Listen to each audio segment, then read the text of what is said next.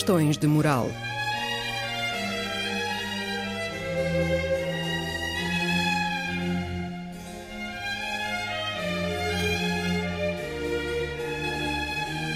Escrito e apresentado por Joel Costa.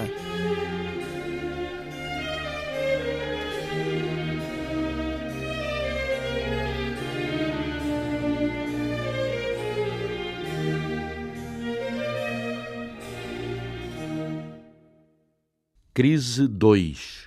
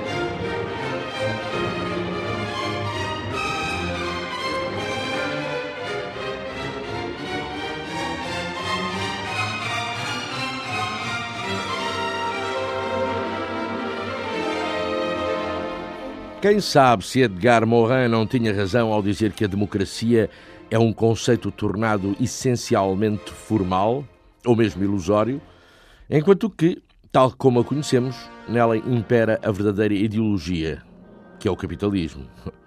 E quando a divisão ideológica que na vida das sociedades e dos sistemas mais importa pode ser entre capitalismo e socialismo.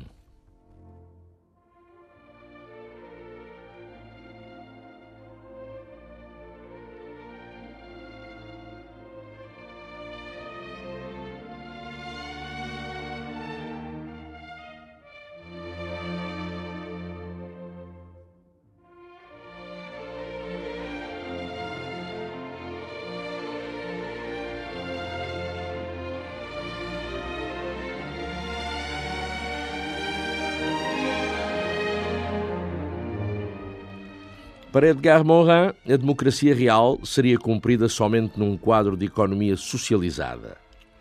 E eu vejo-me aflito para não estar de acordo com ele. A questão é que, falando de socialismo, no que se pensa é na URSS e em alguma espécie de perversão do mesmo socialismo, o que leva a julgar esta questão de moral talvez redutora.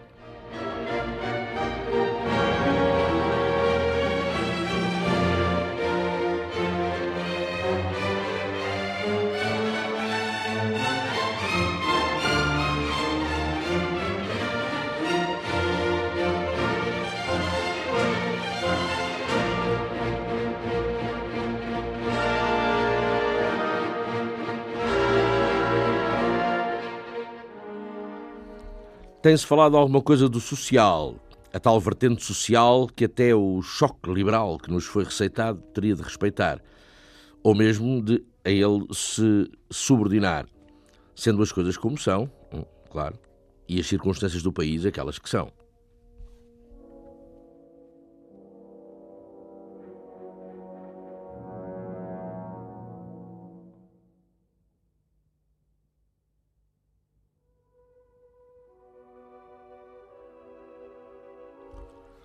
Social, ou a ideia de um dever social do Estado, terá sido resultante de uma moral de cidadania, de uma moral ativa, e dado que o cidadão, nos meados do século XIX, estaria a transformar-se no sujeito de uma sociedade civil, e sendo esse social a estratégia de amortização de todas as pulsões agressivas e de ruptura com a miséria.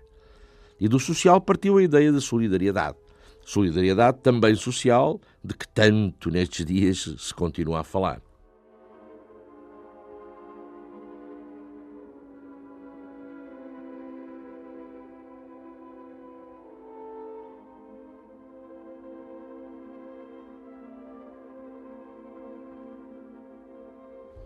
Então, o social, ocupando espaço entre o civil e o político, foi uma criação estratégica visando a pacificação das relações da comunidade, produzindo uma rede de direitos. Era imperativo restringir o conflito entre patrões e operários, e tal poderia ser conseguido por uma atitude de solidariedade orgânica entre as duas partes. E, para tanto, convinha efetivar uma intervenção do Estado na sociedade.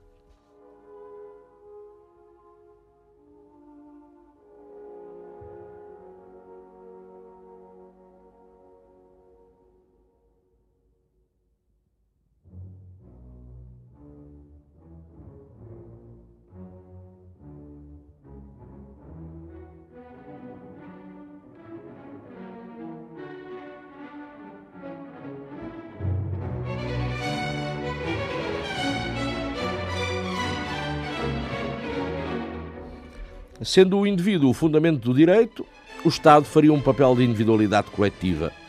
E se se criava uma igualdade política por meio do sufrágio universal, ficava de fora a igualdade económica.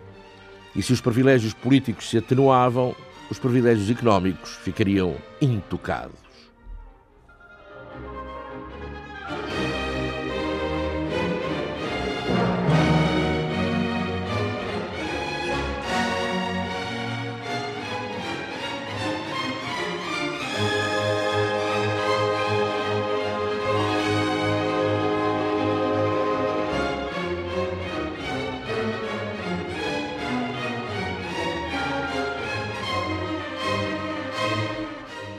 Mas todo o poder, legitimado embora, e seja como for, e seja pelo que for, implicará eternamente e evidentemente uma relação de dominação. E uma soberania política no século XIX, transferida da monarquia para a República, conservava o seu poder ilimitado. O Estado era a soberania do coletivo, logo, instância absolutamente imbatível, irresistível.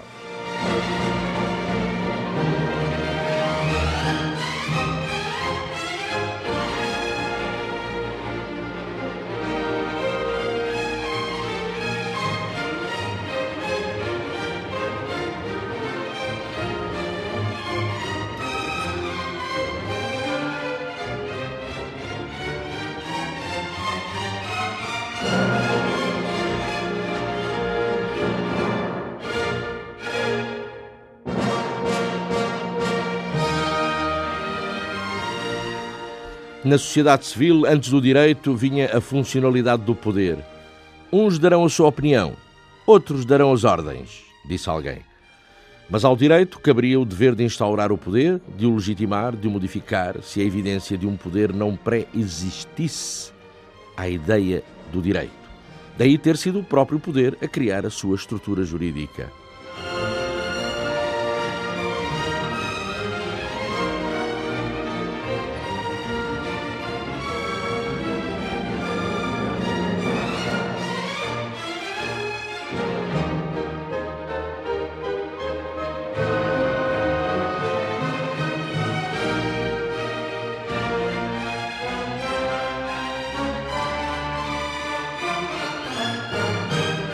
Capitalismo tornado fantasma maléfico, enquanto palavra escutada pelos trabalhadores e pelos pobres de outro tempo, era um ser demoníaco, omnipresente, cheio de truques, um deus ex machina, constantemente a congeminar estratagemas para endrominar o trabalhador. O capitalismo, para alguns de tempos recuados, representou o que o diabo representava para os povos da Idade Média, enquanto o socialismo.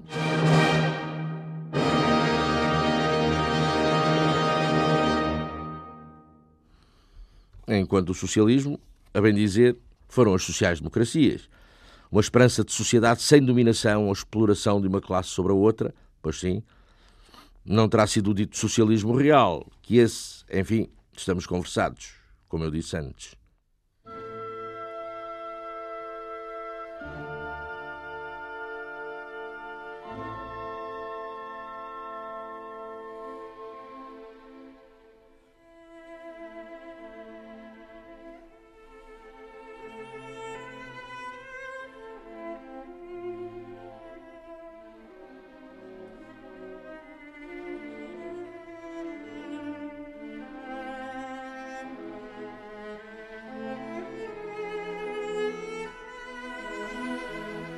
O problema é que da social-democracia, enquanto corpo ideológico sério e atuante sobre o real, já nada ou pouco se ouve falar. da social-democracia, sim, tal é o seu grau de cedência e de conúbio com o sistema. Alguém, por exemplo, de boa fé pode imaginar o Partido Social Democrata Português uh, a ter, na prática política, alguma relação com o socialismo, o real ou, ou mesmo o irreal? Nem na prática, nem sequer na teoria, porque nem a sombra de, uma formulação teórica que não seja liberal capitalista se ouve da boca dos seus principais homens. Não, nem com o socialismo real, nem com a mesma social-democracia.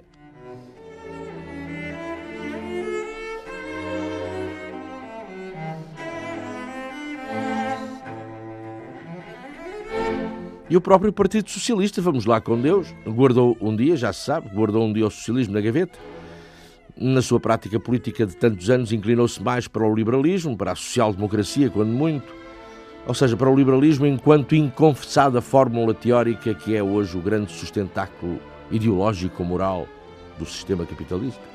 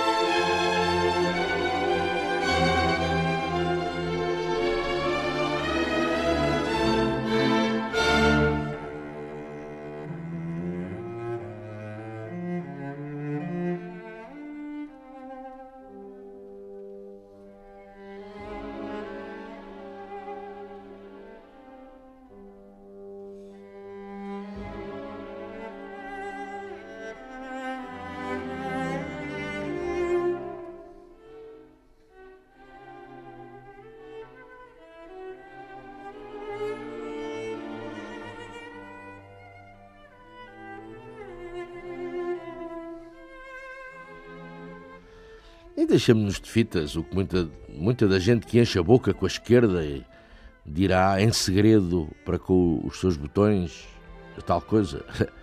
Abaixo o capital para a gente lhe chegar melhor.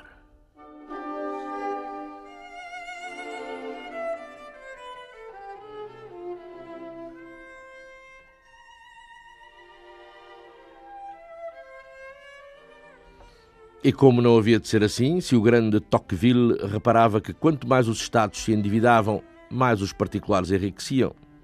Porque seria.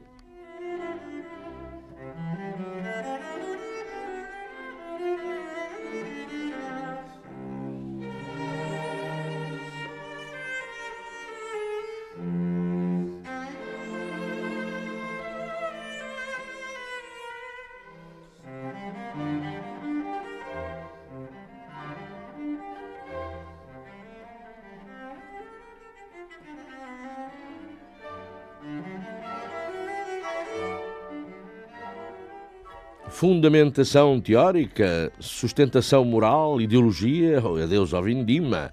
Acabou-se. Pode ser que regresse um dia, mas eu já cá não devo estar para ver. A ideologia, a grande formulação intelectual e moral é o dinheiro. Histórico, sim, o capital, experimentado, o capital. E mais histórico, sem comparação, nas suas possíveis nuances, nuances, mais, mais experimentado e mais histórico do que o socialismo. Para mal ou para bem, dos nossos pecados, depende.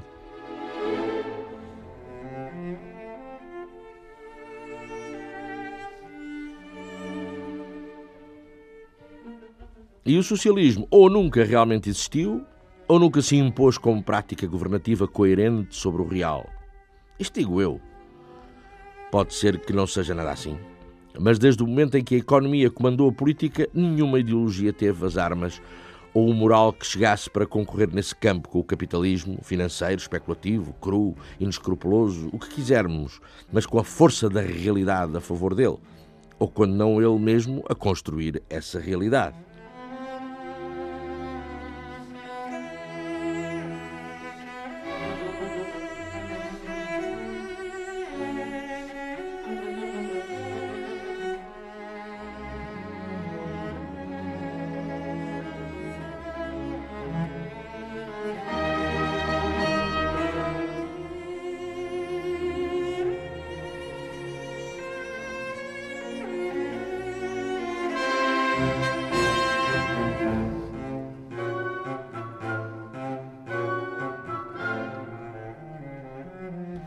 Humberto Eco avançava com uma teoria da neoguerra, outra guerra, ou a mesma, com as mesmas motivações, mas travada por outras armas.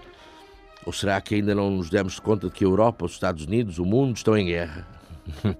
Uma outra e nova guerra provocada pelo capital.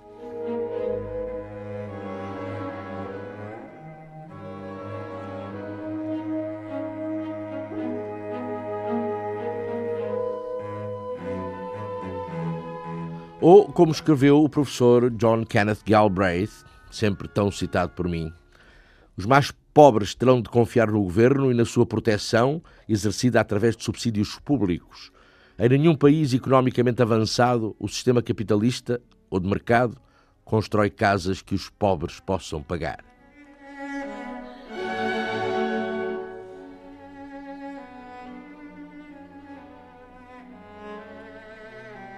Ou ainda, quanto a uma atitude dos mais afortunados relativamente aos impostos e aos governos. Os afortunados pagam, os menos afortunados recebem. Os afortunados têm voz política, os menos afortunados não. Deste modo, o governo, com todos os seus custos, é visto como um fardo dispensável pelos afortunados.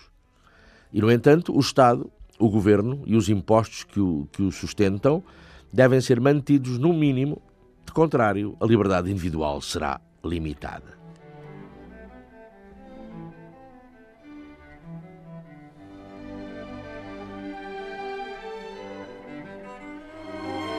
Ou me engano muito, Deus queira que sim, ou ainda devo ser vivo para ver o governo das nações entregue a multinacionais. Está mais para isto que para outra coisa. A Coca-Cola, a Nike, a Microsoft formarem governo.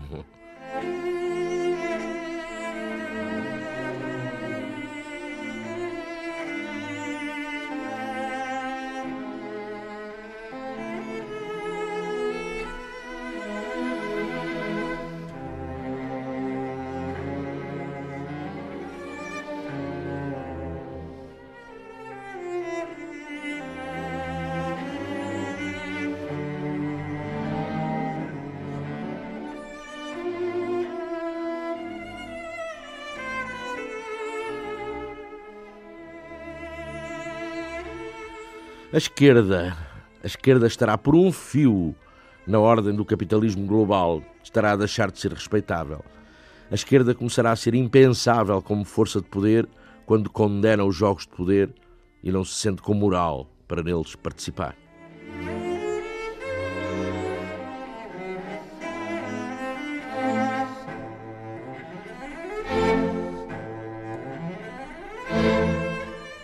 Se a esquerda quer e obtém o poder, passará a ser direita. Vimos isso muito recentemente, aqui mesmo, no nosso quintal.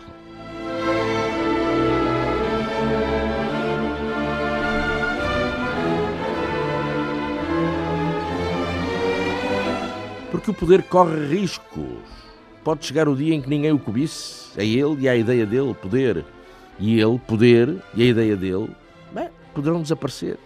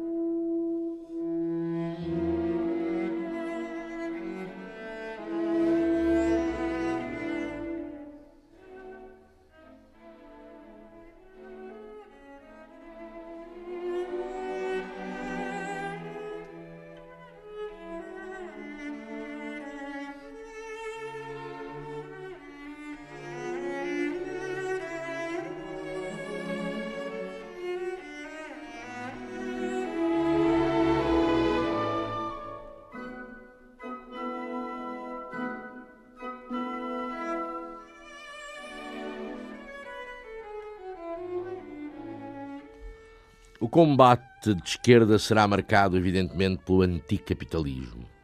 O capital é o modo de converter em mercadoria tudo o que mexa à face da terra, aplicado afanosamente a esmagar o homem, a devastar a terra e o ambiente.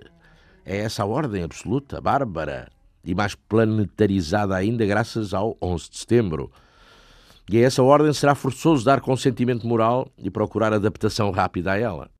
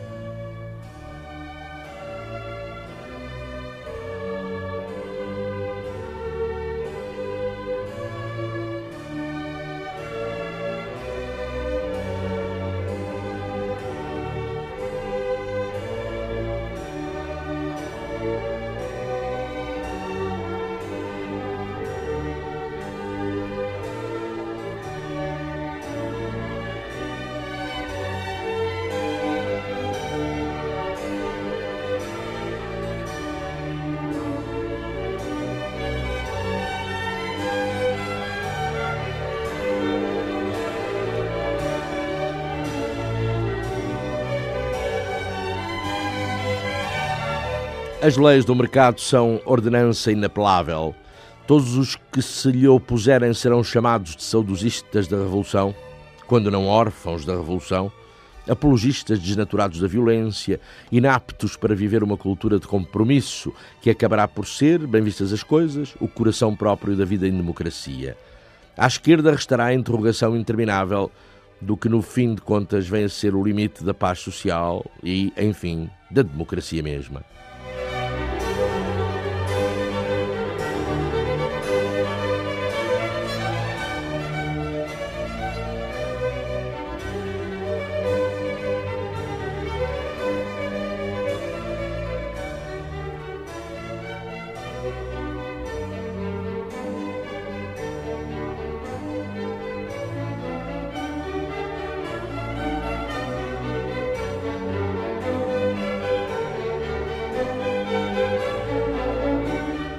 Uma das questões de moral que tem assombrado o pagode é o poder dos mercados financeiros, os especuladores que ganham um milhão no dia em que um Estado, para pagar a sua dívida soberana, pode perder vários milhões.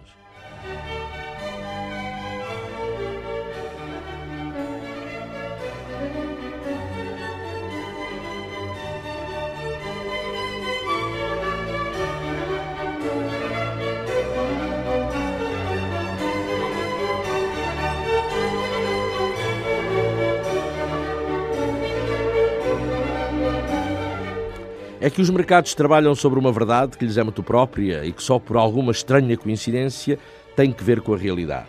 As ideias que o mercado promove podem, entre outras coisas, subordinar até a realidade aos seus desígnios, controlar a realidade quando esta se torna inconveniente para o sistema, que é, claro, quando, pela lógica das coisas e pelo simples bom senso, o sistema e a ordem do mundo e da vida são postos em causa.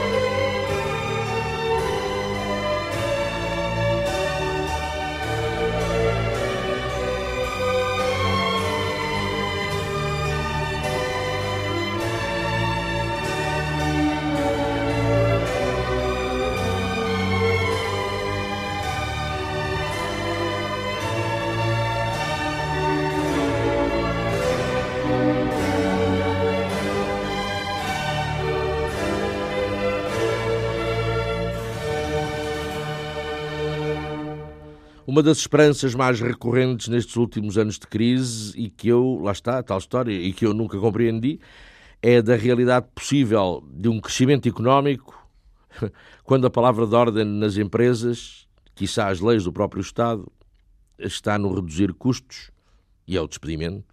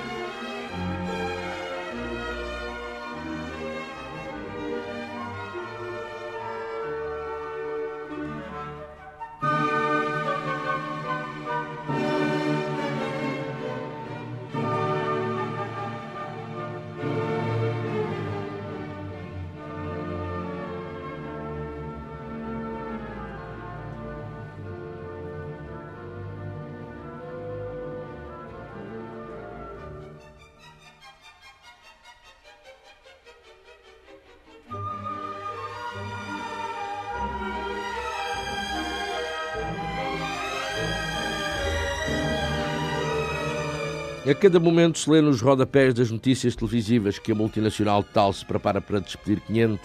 No dia seguinte é a empresa assim assim que se vê forçada a dispensar 1.200 trabalhadores. E depois outra que só sobreviverá se se vir livre de 250. E a outra que só funciona bem com menos 700. Isto é em todo o mundo. Mas para onde vai esta gente? Poderá ser reabsorvida pelo mercado do emprego, mas como? se aquelas empresas que não despediram se veem e desejam para assegurar os postos de trabalho que ainda têm e que não parecem inclinados a admitir pessoal, por causa da crise, já se sabe.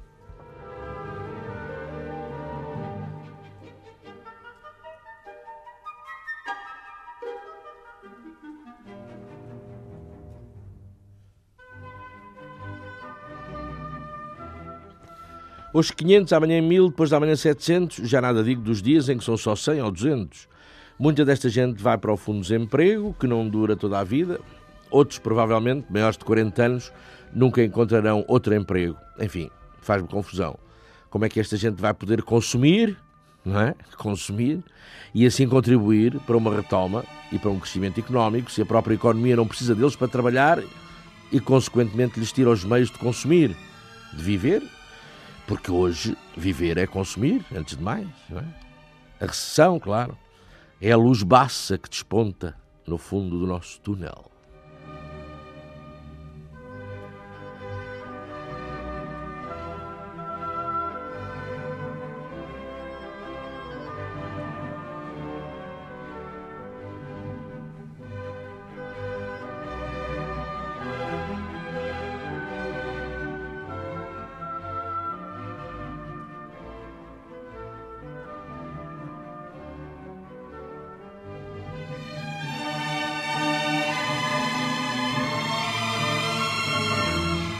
Com o despedimento de trabalhadores, as empresas resolvem o seu problema. E será que resolvem mesmo? E as pessoas que até aí descontaram e pagaram impostos? Bom, não interessa.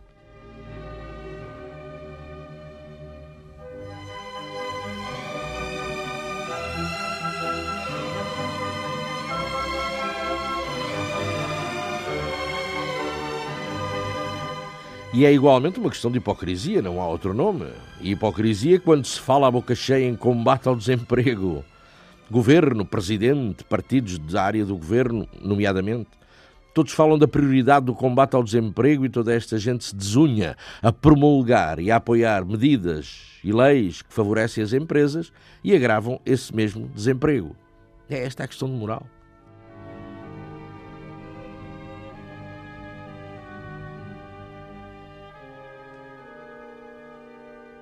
E como é? Afinal de contas, é que todos gostaríamos de saber.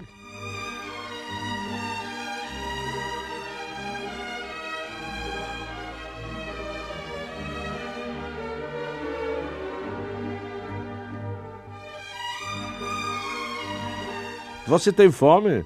Sofre penúria enquanto esses armazéns e esses mercados estão cheios de coisas? É, você só precisa de estender a mão e apanhar essas coisas disse o anarquista Kropotkin na viragem do século XIX para o XX, e eu pensei nos acontecimentos do verão passado em Londres. E em 1848, boquiaberta em Paris, ante o surto revolucionário, Tocqueville refletiu: é extraordinário e terrível ver, exclusivamente nas mãos dos que nada têm, uma imensa cidade com tanta riqueza.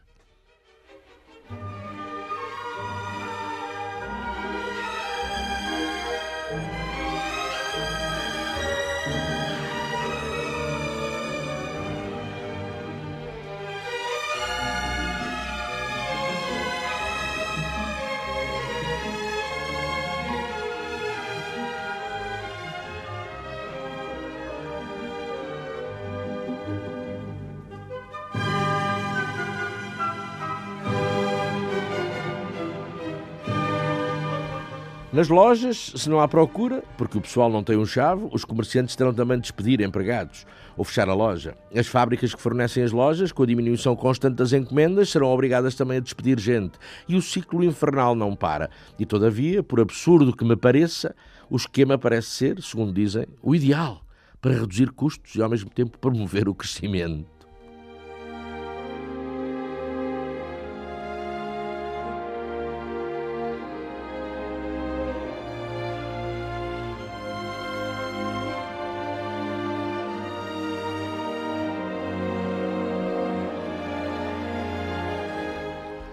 Pode vir a haver uma espécie de ressentimento consumista, ressentimento consumista, baseado na frustração.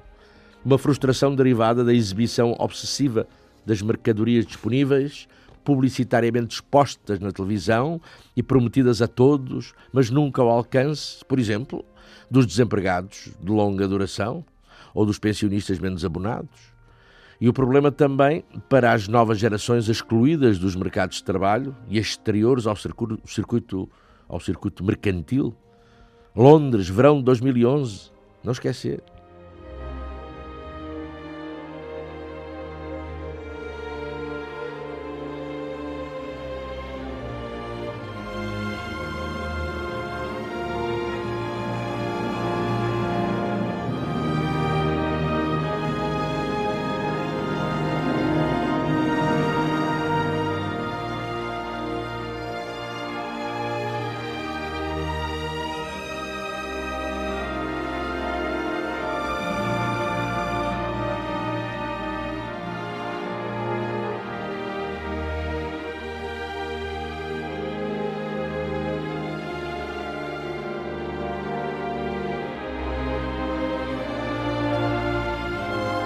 Lord Keynes tocava no ponto da deficiência atávica do capitalismo.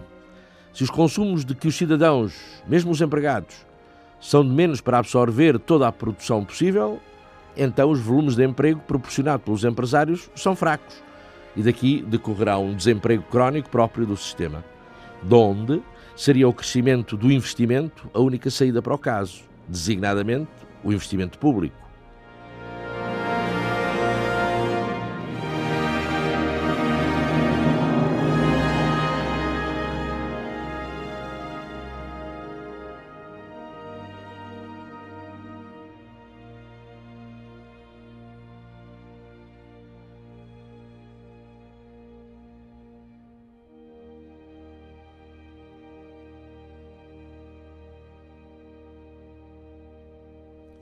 E no caso do que chamava uma capitalização estéril, Lord Keynes apontava o dedo ao Estado no sentido de apoiar o capital. Sim, apoiar o capital, mas um capital que fosse efetivamente criador, atacando o outro capital, o capitalismo não criador, atacando-o com uma ofensiva fiscal. Só desse modo, no ver dele, seria assegurado um bom nível de emprego.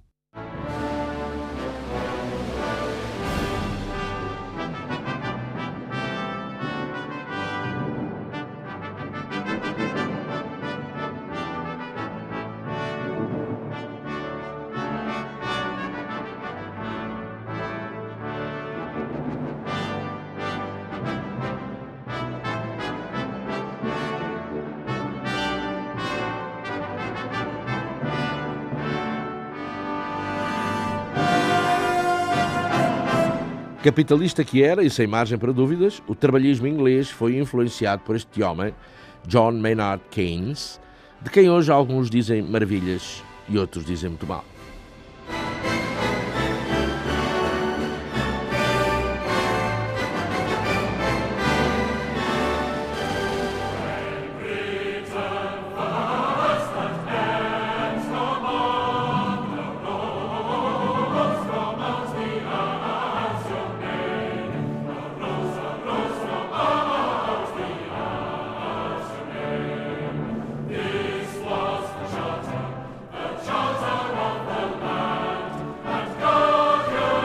Porque a capitalização, a acumulação, seria improdutiva, diferentemente do investimento e do consumo.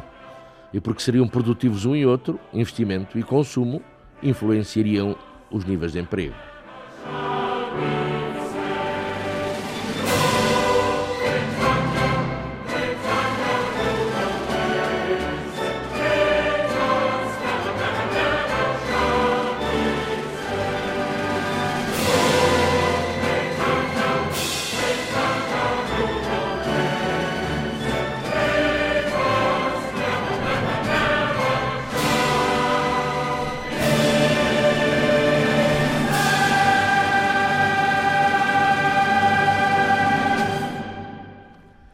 Que os países ricos tivessem o dever moral de ajudar os países pobres parecia líquido. Mas ainda mais líquido seria o dito do ministro francês do século XIX, Guizot, os países pobres que enriqueçam pelo seu trabalho e pela sua economia.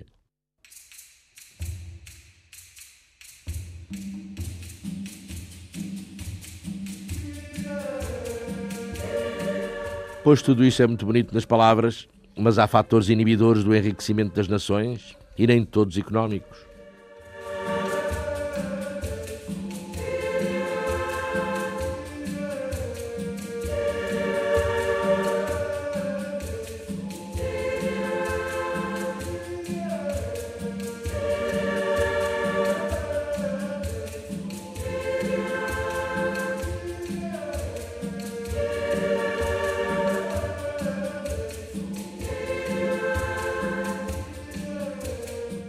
Professor emérito de Harvard, David Landis, escreveu no ano 2000 um livro em que se punha a mesma questão crucial posta por Guizot no século XIX. Porque alguns países são ricos e outros são pobres?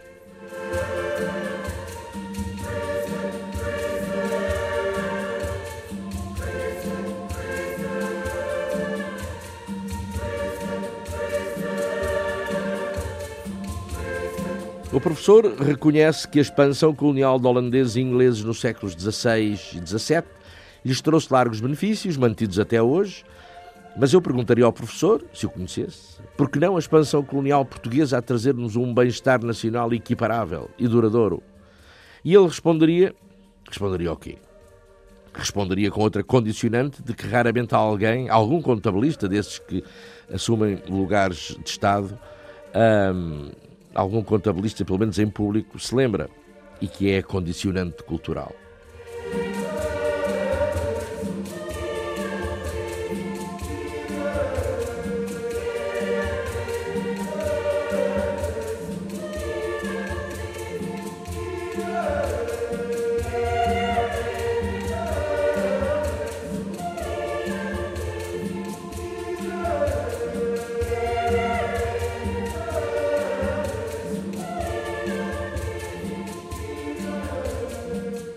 Florescente comércio de escravos não terá, contudo, sido suficiente ao financiamento de uma revolução industrial e nem as conquistas coloniais teriam sido decisivas no desenvolvimento do capitalismo industrial destes países, Holanda e Inglaterra.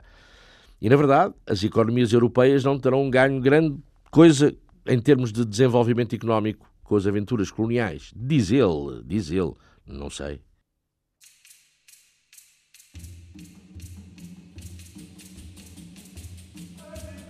E nem a pobreza do chamado terceiro mundo se poderia assacar em absoluto à exploração capitalista, ou colonialista, aliás.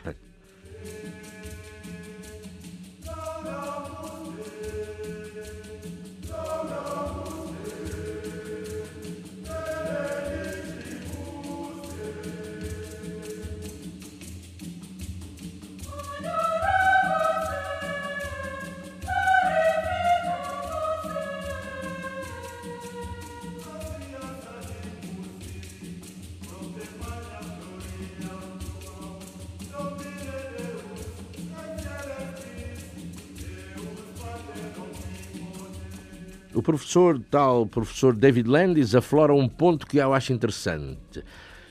Toda a problemática do desenvolvimento capitalista europeu e da pobreza em algumas nações se encaixa umbilicalmente numa questão de tipo cultural.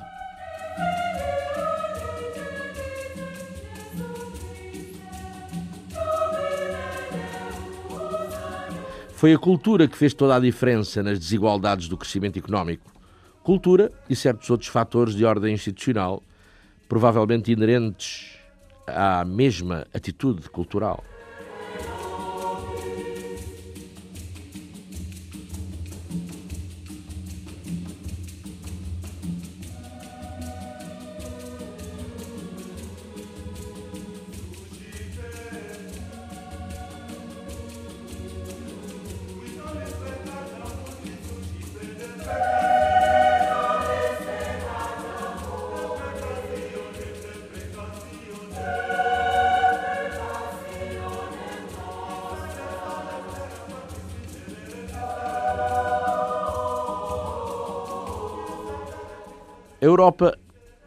Europa medieva teve as suas matrizes culturais nos valores morais judeu-cristãos, é sabido, e, ainda entre outros, nos valores respeitantes ao prestígio social do trabalho manual e ao conceito de um homem subordinado às leis da natureza. Isto por um lado. Por outro, instituindo a liberdade de empreendimento e a criação de mercados livres. A Revolução Industrial virá mais tarde a definir os terrenos em nações prósperas e nações pobres a começar pela Inglaterra, e graças às instituições liberais, e com acento agudíssimo e muito particular numa questão cultural, porque também tinha, sendo cultural, tinha caráter religioso. A Inglaterra era protestante.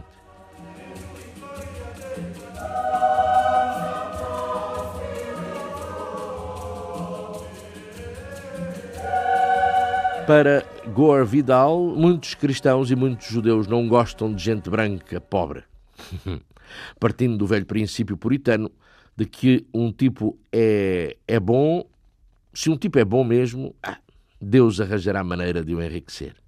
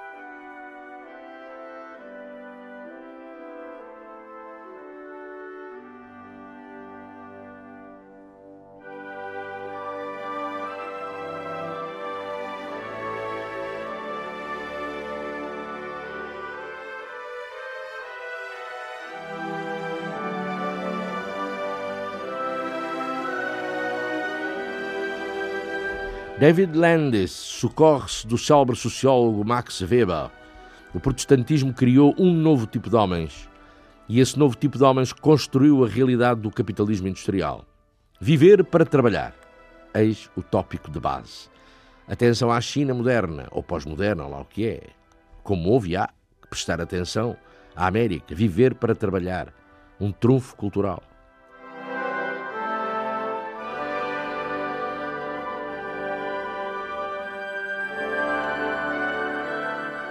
O historiador Paul Venn põe de alguma forma em dúvida este pensamento de ser o protestantismo a matriz do capitalismo.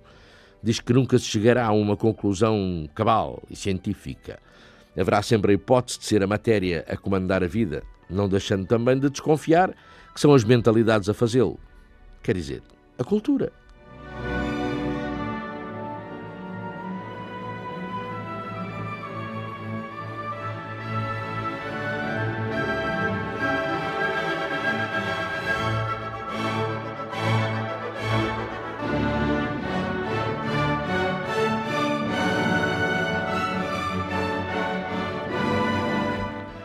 Seja como for, descendo a sul, em particular aos países muçulmanos, o mais grave óbice ao crescimento económico vai entroncar igualmente no aspecto cultural, a marginalização e a inferiorização da condição da mulher. Sem a igualdade da condição feminina, toda uma dinâmica de desenvolvimento civilizacional e económico ficaria comprometida.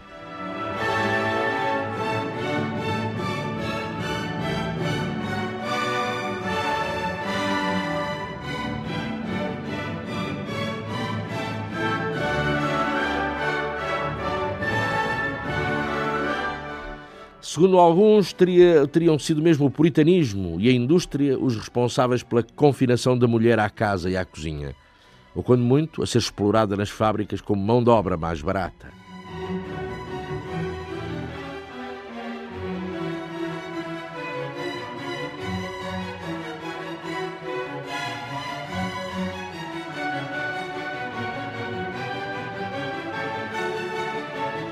Intolerância ou liberdade? Outros fatores de tipo cultural, isto é, também de ordem política, que comprometem ambições de desenvolvimento. E isso conhecemos nós, portugueses, de gingeira, cá na Santa Terrinha.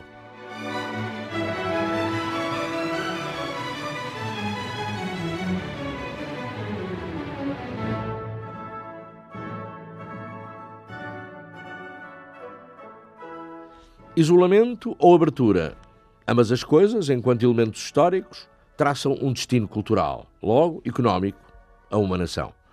A China esteve adormecida desde o século XV, adormecida porque isolada nas suas muralhas, temerosa do mundo exterior, ou orgulhosa, cheia de sentimentos de superioridade moral e cultural, cuidando que nada teria a aprender com os ocidentais. Pelos vistos, acordou e aprendeu.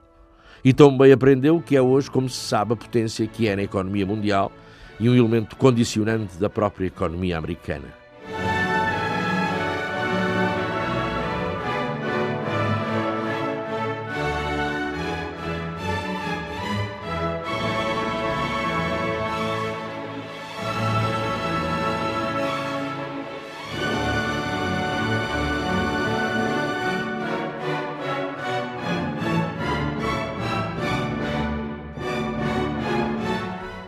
Segundo este professor que leio, Portugal, Espanha e Itália viveram demasiado tempo de atrasos e de pobreza. Não sabiam para o que estavam guardados quando expulsaram os judeus, Portugal e Espanha, em 1492, ou quando viveram muito intensamente os valores da Contra-Reforma, com férreas instituições de censura, caçadas às bruxas, fechamento ao exterior.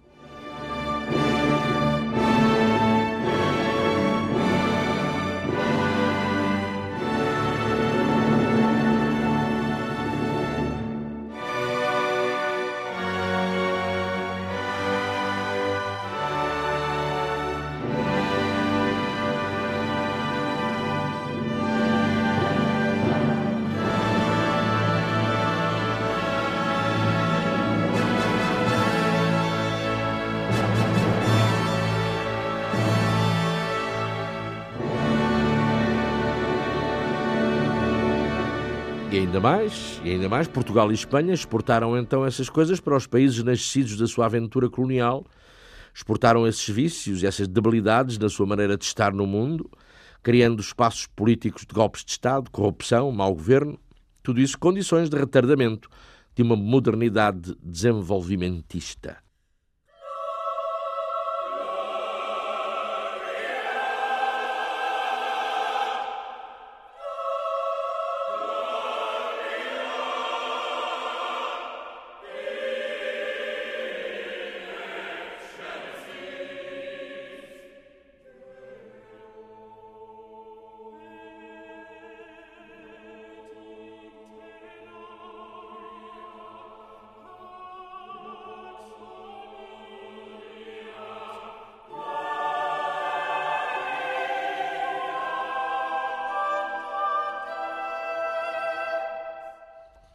E penso eu, na minha ignorância redundante, que se fatores de ordem cultural pesaram tão decisivamente no nosso destino e no nosso atraso, também só novos fatores culturais pesariam na nossa recuperação, no nosso crescimento económico estabilizado, na nossa regeneração.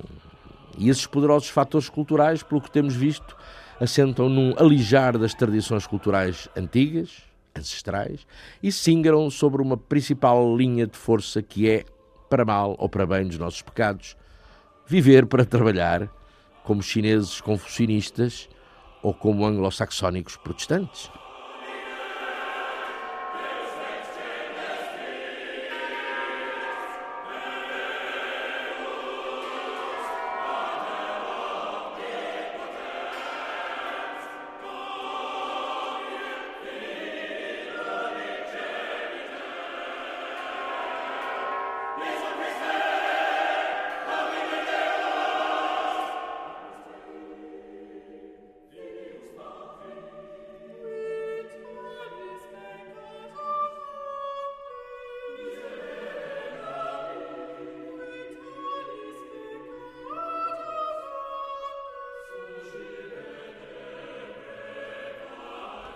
Quê?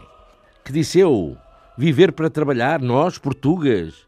Quem diz isso não deve andar bom da cabeça. Se, se podemos, podemos viver desde a Europa de Abril, hã? desde a especiaria da Índia, desde o ouro do Brasil, das ajudas de fora, porque haveremos agora de pensar em viver para trabalhar. Não, isso não cabe na cabeça de ninguém. Isso não faz parte da nossa cultura.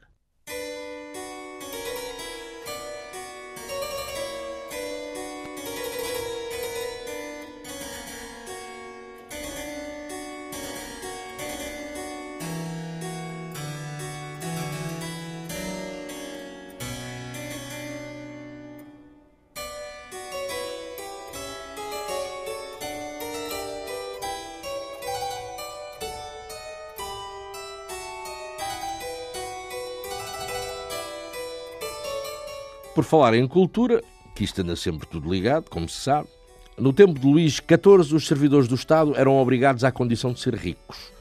O Estado vivia e trabalhava também numa base de empréstimos, colaborações, ajudas. E quanto mais ricos fossem os homens de Estado, mais facilmente os particulares estariam dispostos a colaborar. Nicolas Fouquet, superintendente do reino, estava careca de saber isso.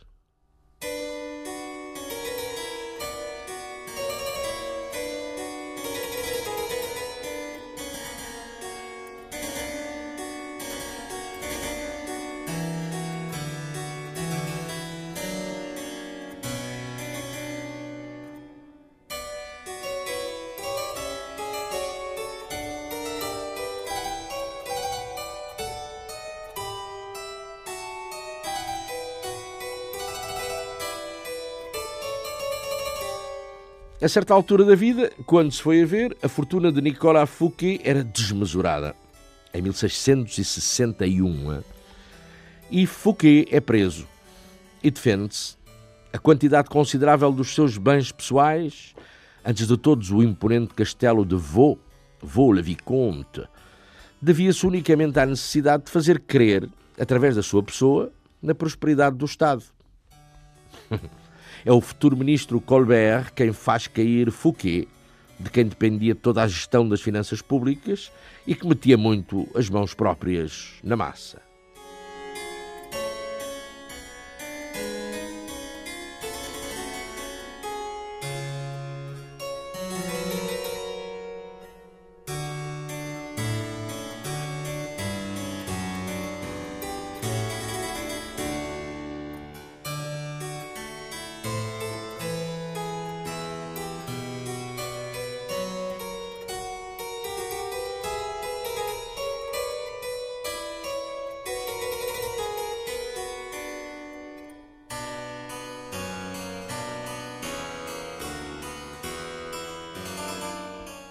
Colbert assume o lugar de Fouquet e começa a fazer fortuna. A dele, primeiro, a dos amigos e a dos protegidos políticos e pessoais, logo a seguir. E por que meios? Exatamente pelos mesmos meios e pela invocação das mesmas razões que o seu antecessor, Fouquet, gerindo os seus bens em paralelo com os fundos do Estado, até à confusão de se saber o que era uma coisa e o que era outra. Tudo normal para o cardeal Richelieu, uns anos mais tarde. Porque era assim o sistema. E a cultura da corrupção, pelos vistos, é histórico. Faz parte do sistema.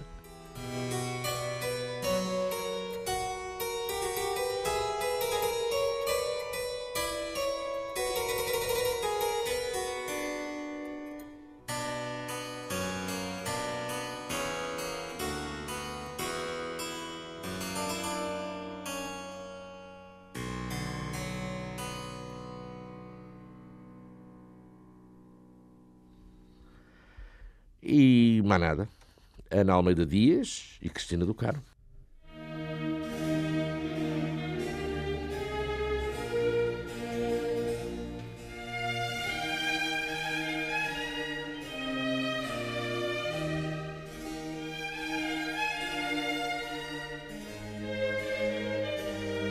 Questões de moral.